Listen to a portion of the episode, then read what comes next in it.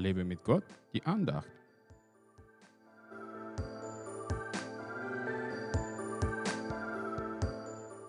Viele aber, die Zauberei getrieben hatten, brachten die Bücher zusammen und verbrannten sie öffentlich und berechneten, was sie wert waren, und kamen auf 50.000 Silbergroschen. Apostelgeschichte 19, Vers 19. Ende Oktober haben viele Menschen ein Halloween-Fest gefeiert, den ich und die meisten anderen Christen als dämonisch bezeichnen würden. Zu Recht, denn es ist ein Fest Satans. Als mein Sohn uns eines Tages sagte, Ich will Halloween feiern, haben wir versucht, ihm zu erklären, dass dieses Fest böse ist.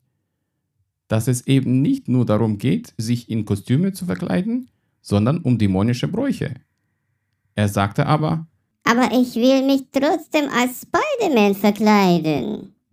Wahrscheinlich ist er noch zu klein, um den Ernst der Sache zu verstehen, aber wir haben es irgendwie doch geschafft, ihm abzuraten, dieses Gruselfest mitzufeiern. Wir leben in einer finsteren Welt, in der Esoterik und andere okkulten Dinge sehr beliebt sind. Es gibt sogar Christen, die sich darauf einlassen. Damit meine ich nicht Charismatiker, auch wenn es unter ihnen bestimmt auch schwarze Schafe gibt, sondern die, die sich auf irgendwelche okkulten Spielchen einlassen oder den Aberglauben betreiben.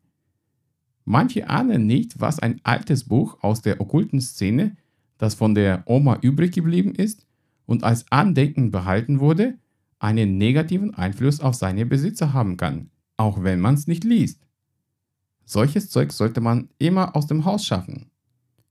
Als eine Freundin von mir sich bekehrte, zeigte sie mir kurz darauf einen Amulett, den ihr ein Freund geschenkt hat. Ich habe ihn ihr weggenommen und vernichtet. Auch wenn sie zuerst beleidigt reagiert hat, später hat sie es erkannt, dass ich richtig gehandelt habe. Hätte sie das Ding behalten, hätte Satan Macht über ihr Leben und könnte sie wieder zurückholen. Prüfe in deinem Haushalt, ob da nicht irgendein Ding rumliegt, von dem du dich lieber trennen sollst, und entsorge es. Gott segne dich. Hat dich diese Andacht ermutigt? Dann teile sie unbedingt weiter, damit auch die anderen ermutigt und gestärkt werden können. Brauchst du noch mehr Ermutigung? Dann abonniere meinen Blog www.werglaubtdersieg.de. Werde auch ein Teil meiner virtuellen Gemeinde und registriere dich unter www.einfachkirche.de. Ich freue mich auf dich.